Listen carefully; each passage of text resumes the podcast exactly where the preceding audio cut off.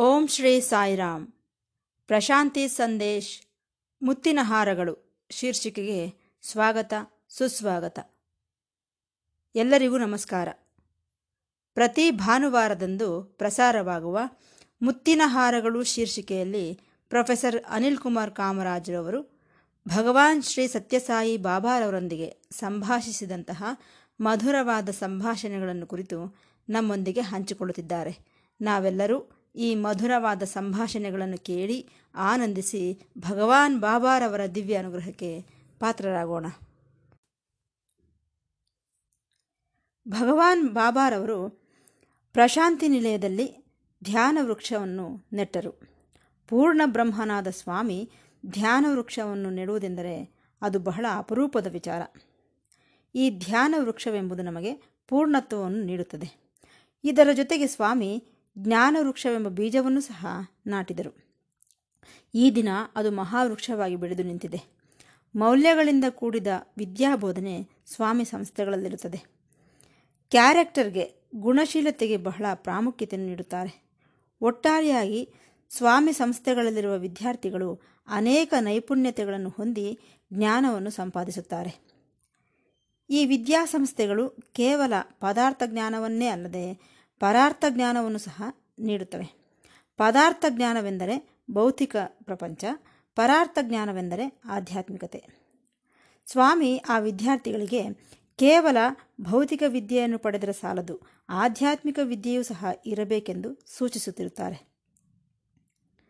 ನಿಮಗೆ all-round knowledge ಇರಬೇಕು ಎನ್ನುತ್ತಾರೆ. ಎಲ್ಲ ವಿಚಾರಗಳು ತಿಳಿಯಬೇಕು. ಅದನ್ನು ನೀವು ಪ್ರಪಂಚಕ್ಕೆ ನೀಡಬೇಕು ಎಂದಿದ್ದಾರೆ ಸ್ವಾಮಿ. ಮುಖ್ಯವಾಗಿ ವೈದ್ಯಕೀಯ ಕ್ಷೇತ್ರದಲ್ಲಿ ಸೇವೆ ಸಲ್ಲಿಸುವವರನ್ನು ಬಹಳ ಮೆಚ್ಚಿಕೊಳ್ಳುತ್ತಾರೆ ಸ್ವಾಮಿ. ಹಾಗೆ ಅವರಿಗೆ ಪ್ರೋತ್ಸಾಹವನ್ನು ಸಹ ನೀಡುತ್ತಿರುತ್ತಾರೆ. ಈ ದಿನ ಪ್ರಪಂಚದ ನಾಲ್ಕು ಮೂಲೆಗಳಿಂದಲೂ ನಮ್ಮ ಸೂಪರ್ ಸ್ಪೆಷಾಲಿಟಿ ಹಾಸ್ಪಿಟಲ್ಗೆ ರೋಗಿಗಳು ಬರುತ್ತಿರುವುದನ್ನು ಗಮನಿಸಿದರೆ ಅದು ನಮ್ಮ ಹಾಸ್ಪಿಟಲ್ನ ಸ್ಥಿತಿಗತಿಗಳನ್ನು ತಿಳಿಯಪಡಿಸುತ್ತದೆ. ಪ್ರತಿ ವರ್ಷವೂ ಸಹ ಜನವರಿ ಹನ್ನೊಂದನೇ ತಾರೀಕಿನಂದು ಸ್ಪೋರ್ಟ್ಸ್ ಡೇ ಎಂದು ನಡೆಸುತ್ತಾರೆ ಪುಟ್ಟಭರ್ತಿಯಲ್ಲಿ ಅಲ್ಲಿ ಈ ವಿದ್ಯಾರ್ಥಿಗಳು ಆಡುವ ಆಟಗಳನ್ನು, ವಿನ್ಯಾಸಗಳನ್ನು ನೋಡಿದರೆ ನಮಗೆ ಆಶ್ಚರ್ಯವಾಗುತ್ತದೆ. ನವೆಂಬರ್ ಇಪ್ಪತ್ತೆರಡರಂದು ಕಾನ್ವೊಕೇಶನ್ ಸ್ನಾತಕೋತ್ತರ ಕಾರ್ಯಕ್ರಮ ನಡೆಯುತ್ತದೆ. ಪ್ರತಿ ವರ್ಷವೂ ಸಹ. ಆ ಸ್ನಾತಕೋತ್ತರ ಕಾರ್ಯಕ್ರಮದಲ್ಲಿ ಆ ವಿದ್ಯಾರ್ಥಿಗಳು ಸಾಧಿಸಿದಂತಹ ವಿದ್ಯೆ, ಗೋಲ್ಡ್ ಮೆಡಲ್ಸ್ ಇವುಗಳ ಬಗ್ಗೆ ನಮಗೆ ಗೊತ್ತಾಗುತ್ತದೆ. ಈ ವಿದ್ಯೆ ಕೇವಲ ಜೀವನೋಪಾಧಿಗೆ ಮಾತ್ರವೇ ಅಲ್ಲ, ವೇತನಕ್ಕೋಸ್ಕರವಲ್ಲ, ಜೀವನಕ್ಕೋಸ್ಕರ ಎಂದು ನಮಗೆ ಗೊತ್ತಾಗುತ್ತದೆ. ಈ ರೀತಿಯ ವಿದ್ಯೆ, ನೈಪುಣ್ಯತೆ ಇದೆಲ್ಲ ವಿದ್ಯಾರ್ಥಿಗಳು ಮಾತ್ರವೇ ಸಾಧಿಸಿದರೆಂದು ಭಾವಿಸಬೇಡಿ. ಎಷ್ಟೋ ಮಂದಿ ಭಕ್ತರು ಸಹ ಇದ್ದಾರೆ. ಸ್ವಾಮಿ ಅನುಗ್ರಹದಿಂದ ಆ ಭಕ್ತರು ಎಷ್ಟೋ ಸಾಧಿಸಿದ್ದಾರೆ. ಅವರು ವಿಜ್ಞಾನಿಗಳಾಗಿರಬಹುದು, ವೈದ್ಯರಾಗಿರಬಹುದು, ಆರ್ಥಿಕ ಶಾಸ್ತ್ರಜ್ಞರಾಗಿರಬಹುದು, ನ್ಯಾಯ ನಿಪುಣರಾಗಿರಬಹುದು, ಕಲಾಕಾರರಾಗಿರಬಹುದು, ಕ್ರೀಡೆಯಲ್ಲಿ ನಿಪುಣರಿರಬಹುದು, ಇವರೆಲ್ಲರೂ ಸಹ ಸ್ವಾಮಿಯಿಂದ ಪ್ರೋತ್ಸಾಹ ಪಡೆದಂತಹವರೇ. ಇದಕ್ಕೆ ಒಂದು ಉದಾಹರಣೆ ಹೇಳಬೇಕೆಂದರೆ ಬೇಗಂ ಅರವಿಂದ್ ಸುಲ್ತಾನ ಎಂಬಾಕೆ ಪ್ರಖ್ಯಾತ ಹಿಂದೂಸ್ತಾನಿ ಸಂಗೀತ ಗಾಯಕಳು. ಆಕೆ ಒಂದು ಮಾತನ್ನು ಹೇಳಿದ್ದಾಳೆ. ನಾನು ಈ ದಿನ ನಿಮ್ಮ ಮುಂದೆ ಹಾಡುತ್ತಿದ್ದೇನೆಂದರೆ ಅದಕ್ಕೆ ಕಾರಣ ಭಗವಾನರ ಕರುಣೆ ಎಂದಿದ್ದಾಳೆ. ನನಗೆ ಪ್ರತಿಯೊಂದನ್ನು ಸ್ವಾಮಿಯೇ ತಿಳಿಯಪಡಿಸುತ್ತಾರೆ. ವೇದಿಕೆಯ ಮೇಲೆ ಹೇಗೆ ಹಾಡಬೇಕೆಂದು ಸ್ವಾಮಿಯೇ ಹೇಳುತ್ತಾರೆ. ನನ್ನ ಕೈ ಹಿಡಿದು ನನ್ನನ್ನು ಮುಂದಕ್ಕೆ ನಡೆಸುತ್ತಿದ್ದಾರೆ ಸ್ವಾಮಿ ಎಂದಿದ್ದಾಳೆ. ಅದೇ ರೀತಿ ಸ್ವಾಮಿ ಅನುಗ್ರಹವನ್ನು ಪಡೆದಂತಹ ಕ್ರಿಕೆಟ್ ಆಟಗಾರನಿದ್ದಾನೆ. ಆತನ ಹೆಸರು ಸುನಿಲ್ ಗವಾಸ್ಕರ್. ಕ್ರಿಕೆಟ್ನಲ್ಲಿ ಪ್ರಸಿದ್ಧಿ ಪಡೆದು ಪ್ರಪಂಚದ ಎಷ್ಟೋ ರಿಕಾರ್ಡ್ಸನ್ನು ಮುರಿದಿದ್ದಾನೆ. ಅದರಲ್ಲೂ ಬ್ಯಾಟಿಂಗ್ನಲ್ಲಿ ನಿಪುಣನು. ಯಾರೋ ಆತನನ್ನು ಕೇಳಿದರಂತೆ, ಅಯ್ಯ ಗವಾಸ್ಕರ್, ನೀವು ವಿಜಯವನ್ನು ನೀಡುತ್ತಿರುವುದರಲ್ಲಿ ಸ್ವಾಮಿ ಅನುಗ್ರಹವನ್ನು ಎಷ್ಟು ಹೊಂದಿದ್ದೀರಿ? ಎಂದು. ಅದಕ್ಕೆ ಆತನು, ಸ್ವಾಮಿ ಅನುಗ್ರಹ ಇಲ್ಲದೆ ಹೋಗಿದ್ದರೆ ಈ ಕ್ರಿಕೆಟ್ನಲ್ಲಿ ನಾನು ಒಂದು ರನ್ನನ್ನು ಸಹ ಗಳಿಸಲು ಸಾಧ್ಯವಾಗುತ್ತಿರಲಿಲ್ಲ.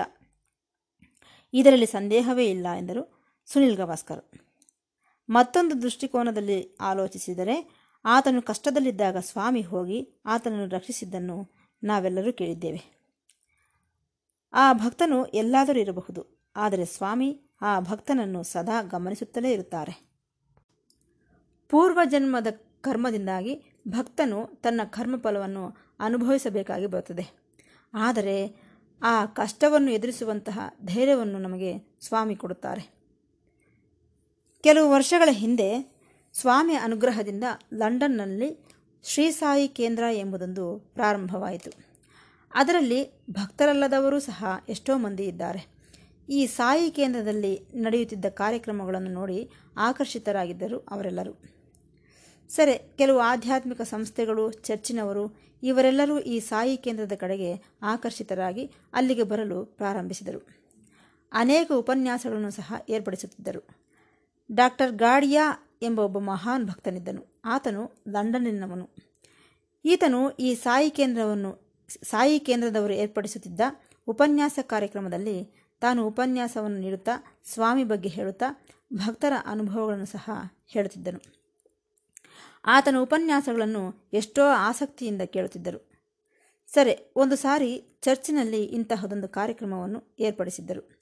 ಅಲ್ಲಿಗೆ ಡಾಕ್ಟರ್ ಗಾಡಿಯಾರವರು ಹೋಗಿ ಉಪನ್ಯಾಸವನ್ನು ನೀಡಿ ಹೊರಗೆ ಬರುತ್ತಿದ್ದಾಗ ಒಬ್ಬ ಬ್ರಿಟಿಷ್ ಆಕೆ ದೊರಸಾನಿ. ಈತನ ಹತ್ತಿರಕ್ಕೆ ಬಂದು, ನನ್ನ ಗಂಡ ನಿಮ್ಮನ್ನು ನೋಡಬೇಕೆಂದಿದ್ದಾನೆ. ಹಾಗಾಗಿ ನೀವು ನಮ್ಮ ಮನೆಗೆ ಬರಲು ಸಾಧ್ಯವೇ? ಎಂದು ಕೇಳಿದಳು. ಆಗ ಡಾಕ್ಟರ್ ಗಾಡಿಯಾರವರು ಖಂಡಿತವಾಗಿಯೂ ಬರುತ್ತೇನೆ ಎಂದು ಹೇಳಿ ಆಕೆಯ ಗಂಡನನ್ನು ನೋಡಲು ಹೋದರು.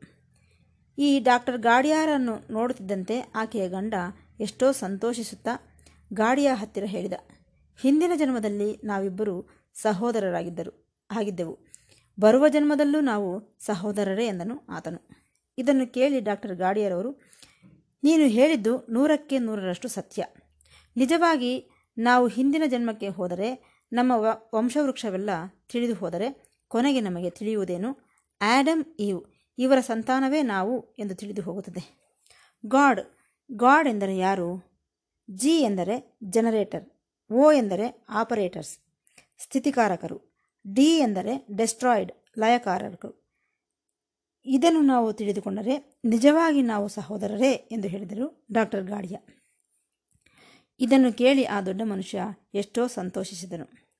ಎಷ್ಟೋ ಆವೇದನೆಯಿಂದ ಡಾಕ್ಟರ್ ಗಾಡಿಯಾರವರನ್ನು ತಬ್ಬಿಕೊಂಡನು. ಈ ಗಾಡಿಯವರು ಸಹ ಆತನನ್ನು ತಬ್ಬಿಕೊಂಡು ಆನಂದವನ್ನು ನೀಡಿದರು. ಇದಾದ ಕೆಲವು ಕ್ಷಣಗಳಲ್ಲೇ ಆತನಿಗೆ ಉಸಿರಾಡುವುದಕ್ಕೆ ಕಷ್ಟವಾಗಿ ಆ್ಯಂಬುಲೆನ್ಸನ್ನು ತರಿಸಿ ಎಂದು ಕೇಳಿದನು. ಆತನ ಮುಖವೆಲ್ಲ ನೀಲಿ ವರ್ಣಕ್ಕೆ ತಿರುಗಿತು. ಫೇಸ್ ಮೇಕರ್ ಎಂಬ ಉಪಕರಣವನ್ನು ಈ ಹಾರ್ಟ್ ಪೇಷಂಟ್ಗಳಿಗೆ ಒಳಭಾಗದಲ್ಲಿ ಜೋಡಿಸಿರುತ್ತಾರೆ. ಅದರ ಸಹಾಯದಿಂದ ಅವರು ಉಸಿರನ್ನು ತೆಗೆದುಕೊಳ್ಳುತ್ತಿರುತ್ತಾರೆ. ಆ ಫೇಸ್ ಮೇಕರ್ ಆತನಿಗೂ ಸಹ ಅಳವಡಿಸಲಾಗಿತ್ತು. ಅದು ಒಡೆದು ಹೋಗಿತ್ತು. ಯಾವಾಗ ಆ ಫೇಸ್ ಮೇಕರ್ ಒಡೆದು ಹೋಯಿತೋ, ಇನ್ನು ಆ ಮನುಷ್ಯ ಬದುಕುತ್ತಾನೋ ಇಲ್ಲವೋ ಎಂದು ಅನ್ನಿಸಿತು. ಇದನ್ನು ನೋಡಿ ಡಾಕ್ಟರ್ ಗಾಡಿಯಾರವರು ಆತಂಕಗೊಂಡರು. ಆತನ ಹೃದಯಕ್ಕೆ ಆ ಫೇಸ್ ಮೇಕರನ್ನು ಜೋಡಿಸಿರುವ ವಿಚಾರ ಡಾಕ್ಟರ್ ಗಾಡಿಯವರಿಗೆ ಗೊತ್ತಿಲ್ಲ. ಏನು ಮಾಡಬೇಕೆಂದು ಗೊತ್ತಾಗದೆ ತಕ್ಷಣವೇ ಆಪದ್ಬಾಂಧವರಾದ ಸ್ವಾಮಿಯನ್ನು ಪ್ರಾರ್ಥಿಸಲು ಪ್ರಾರಂಭಿಸಿದರು. ತಕ್ಷಣವೇ ಸ್ವಾಮಿ ಡಾಕ್ಟರ್ ಗಾಡಿಯಾರವರ ಅಂತರ್ವಾಣಿಯಾಗಿ ಮಾತನಾಡಲು ಪ್ರಾರಂಭಿಸಿದರು. ಆತನ ಬಾಯಿಗೆ ವಿಭೂತಿಯನ್ನು ಹಾಕಿ, ಆತನ ಎದೆಯ ಮೇಲೆ ವಿಭೂತಿಯಿಂದ ಓಂ ಎಂಬ ಅಕ್ಷರವನ್ನು ಬರಿ ಎಂದು ಸ್ವಾಮಿ ಹೇಳಿದರು. ಇದನ್ನು ಕೇಳಿದ ಡಾಕ್ಟರ್ ಗಾಡಿಯರವರು ಒಂದು ಚಿಟಿಕೆ ವಿಭೂತಿಯನ್ನು ತೆಗೆದುಕೊಂಡು ಆತನ ಎದೆಯ ಮೇಲೆ ಓಂ ಎಂದು ಬರೆದರು. ಇನ್ನು ನೋಡಿ, ಮರುಕ್ಷಣವೇ ಆ ರೋಗಿ ಪ್ರಾಣಾಪಾಯ ಸ್ಥಿತಿಯಿಂದ ಪಾರಾದನು. ನಂತರದ ದಿನಗಳಲ್ಲಿ ಆತನು ಈ ಫೇಸ್ ಮೇಕರ್ ಇಲ್ಲದೆಯೇ ಉಸಿರನ್ನು ತೆಗೆದುಕೊಳ್ಳಬಲ್ಲಂತಹವನಾದನು. ನೀಲಿ ಬಣ್ಣಕ್ಕೆ ತಿರುಗಿದ ಶರೀರ ಮಾಮೂಲಿಯಾಗಿಬಿಟ್ಟಿತು ಆಗ ಆತನು, ಸ್ವಾಮಿ, ಸತ್ತು ಹೋಗುತ್ತಿದ್ದ ನನ್ನನ್ನು ಬದುಕುಳಿಸಿದಿರಿ. ನಿಮಗೆ ನಾನು ಚಿರಋಣಿ ಎಂದು ಸ್ವಾಮಿಗೆ ಕೃತಜ್ಞತೆಗಳನ್ನು ಅರ್ಪಿಸಿದನು. ನಾವು ಗತಜನ್ಮದ ಕರ್ಮದಿಂದಾಗಿ ಕೆಲವು ಕಷ್ಟಗಳನ್ನು ಅನುಭವಿಸಲೇಬೇಕು. ಆದರೆ ಭಗವಂತನು ಆ ಕಷ್ಟಗಳನ್ನು ಸಹಿಸಿಕೊಳ್ಳುವ ಧೈರ್ಯ ಸ್ಥೈರ್ಯಗಳನ್ನು ಕೊಟ್ಟು ನಮ್ಮನ್ನು ಕಾಪಾಡುತ್ತಾನೆ. ಭಗವಾನರ ದಯೆಯಿಂದ ಭಕ್ತರಿಗೆ ಅಂತಹ ಬಾಧೆಗಳೇನೂ ಇರುವುದಿಲ್ಲವೆಂದು ನಮಗೆಲ್ಲರೂ ಗೊತ್ತಿರುವ ವಿಚಾರವೇ. ನಿಜ ಹೇಳಬೇಕೆಂದರೆ ಈ ರಾಯಲಸೀಮೆ ಪ್ರದೇಶ ಬರದಿಂದ ಕೂಡಿದಂತಹ ಪ್ರದೇಶ. ಇಲ್ಲಿರುವ ಪ್ರಜೆಗಳೆಲ್ಲ ಕುಡಿಯುವ ನೀರಿಗಾಗಿ ಎಷ್ಟೋ ಮೈಲಿಗಳ ದೂರ ನಡೆದುಕೊಂಡು ಹೋಗಬೇಕಾಗಿತ್ತು. ಆದರೆ ಸ್ವಾಮಿ, ಅವರ ಪರಿಸ್ಥಿತಿಯನ್ನು ನೋಡಿ ಶ್ರೀ ಸತ್ಯಸಾಯಿ ಕುಡಿಯುವ ನೀರಿನ ಯೋಜನೆಯನ್ನು ಪ್ರಾರಂಭಿಸಿ, ಅವರಿಗೆಲ್ಲ ನೀರಿನ ಸೌಲಭ್ಯವನ್ನು ಒದಗಿಸಿ ಅವರ ದಾಹವನ್ನು ತೀರಿಸಿದರು ನಮ್ಮ ಭಗವಾನರು. ಇದು ಮೊದಲನೇ ಮೆಟ್ಟಿಲು. ಆನಂತರ ಚೆನ್ನೈಗೂ ಸಹ ನೀರಿನ ಸೌಲಭ್ಯವನ್ನು ಒದಗಿಸಿದರು. ಭಾರತ ದೇಶದ ಅನೇಕ ಪ್ರದೇಶಗಳಿಗೆ ನೀರಿನ ಸೌಲಭ್ಯವನ್ನು ಒದಗಿಸಿಕೊಟ್ಟಿದ್ದಾರೆ. ಅವರೆಲ್ಲರೂ ಸ್ವಾಮಿಗೆ ಎಷ್ಟೋ ಕೃತಜ್ಞತೆಗಳನ್ನು ಅರ್ಪಿಸುತ್ತಿದ್ದಾರೆ. ಸರಿ, ಈ ದೇಶದಲ್ಲಿ ಹಿಂದುಳಿದಂತಹವರು ಎಷ್ಟೋ ಮಂದಿ ಇದ್ದಾರೆ. ಅನಾರೋಗ್ಯದಿಂದ ಎಷ್ಟೋ ಬಾಧೆ ಪಡುತ್ತಿದ್ದಾರೆ. ಭೌತಿಕವಾಗಿ ಎಷ್ಟೋ ಬಾಧೆ ಪಡುತ್ತಿದ್ದಾರೆ. ಇದನ್ನು ಗಮನಿಸಿದ ಸ್ವಾಮಿ ಕೆಲವು ಸಂಸ್ಥೆಗಳನ್ನು ಪ್ರಾರಂಭಿಸಿದರು. ಎರಡು ಸಾವಿರದ ನಾಲ್ಕರಲ್ಲಿ ಈಶ್ವರಮ್ಮ ಮಹಿಳಾ ಕ್ಷೇಮ ಯೋಜನೆಯನ್ನು ಪ್ರಾರಂಭಿಸಿದರು. ನಂತರದ ಕಾಲದಲ್ಲಿ ಅದನ್ನು ಈಶ್ವರಮ್ಮ ಮಹಿಳಾ ಕ್ಷೇಮ ಟ್ರಸ್ಟ್ ಎಂದು ಬದಲಾಯಿಸಿದರು. ಈ ಟ್ರಸ್ಟಿನವರು ಬಡವರಿಗೆ ಅನೇಕ ಆರೋಗ್ಯ ಕಾರ್ಯಕ್ರಮಗಳನ್ನು ಕೈಗೊಳ್ಳುತ್ತಿದ್ದಾರೆ. ಚಿಕ್ಕ ಮಕ್ಕಳಿಗೆ ಹಾಗೂ ಹೆಂಗಸರಿಗೆ.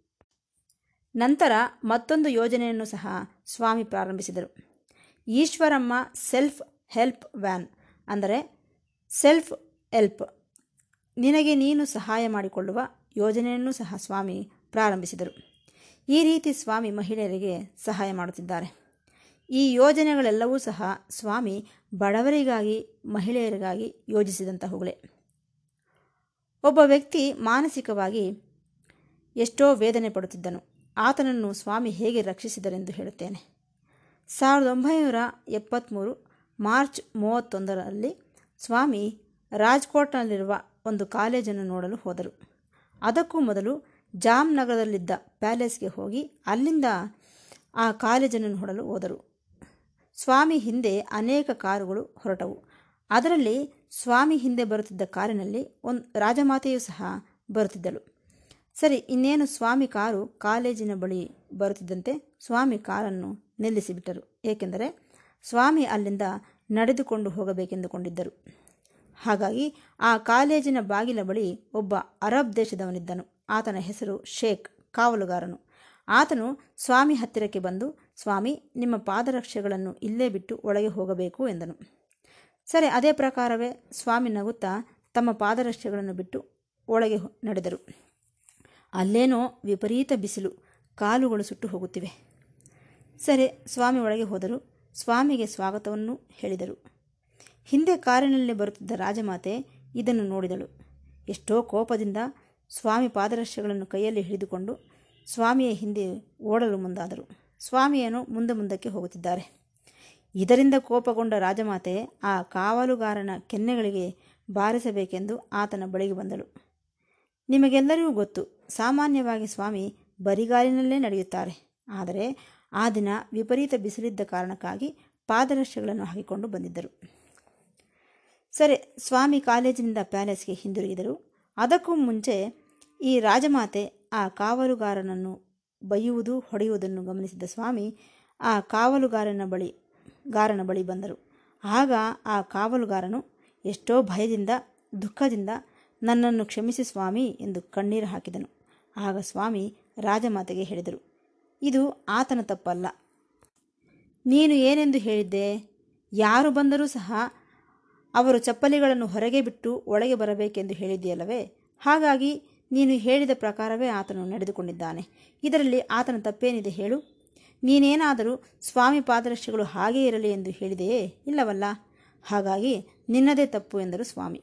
ಅಷ್ಟೇ ಅಲ್ಲದೆ ಆ ಶೇಖ್ ತನಗೆ ಒಪ್ಪಿಸಿದ ಕಾರ್ಯಕ್ರಮ ಕಾರ್ಯವನ್ನು ಬಹಳ ಚೆನ್ನಾಗಿ ನಿರ್ವಹಿಸಿದನೆಂದು ಆತನನ್ನು ಸ್ವಾಮಿ ಹೊಗಳಿದರು. ಸ್ವಾಮಿ ಆತನ ಭುಜವನ್ನು ತಟ್ಟಿ ಆತನಿಗೆ ಒಂದು ಉಂಗುರವನ್ನು ಸೃಷ್ಟಿಸಿ ಆತನ ಬೆರಳಿಗೆ ತೊಡಿಸಿದರು. ಆ ಉಂಗುರದಲ್ಲಿ ಖುರಾನ್ ಮಹಾಗ್ರಂಥದಲ್ಲಿರುವ ಕೆಲವು ಪವಿತ್ರ ವಾಕ್ಯಗಳು ಕೆತ್ತಲ್ಪಟ್ಟಿದ್ದವು.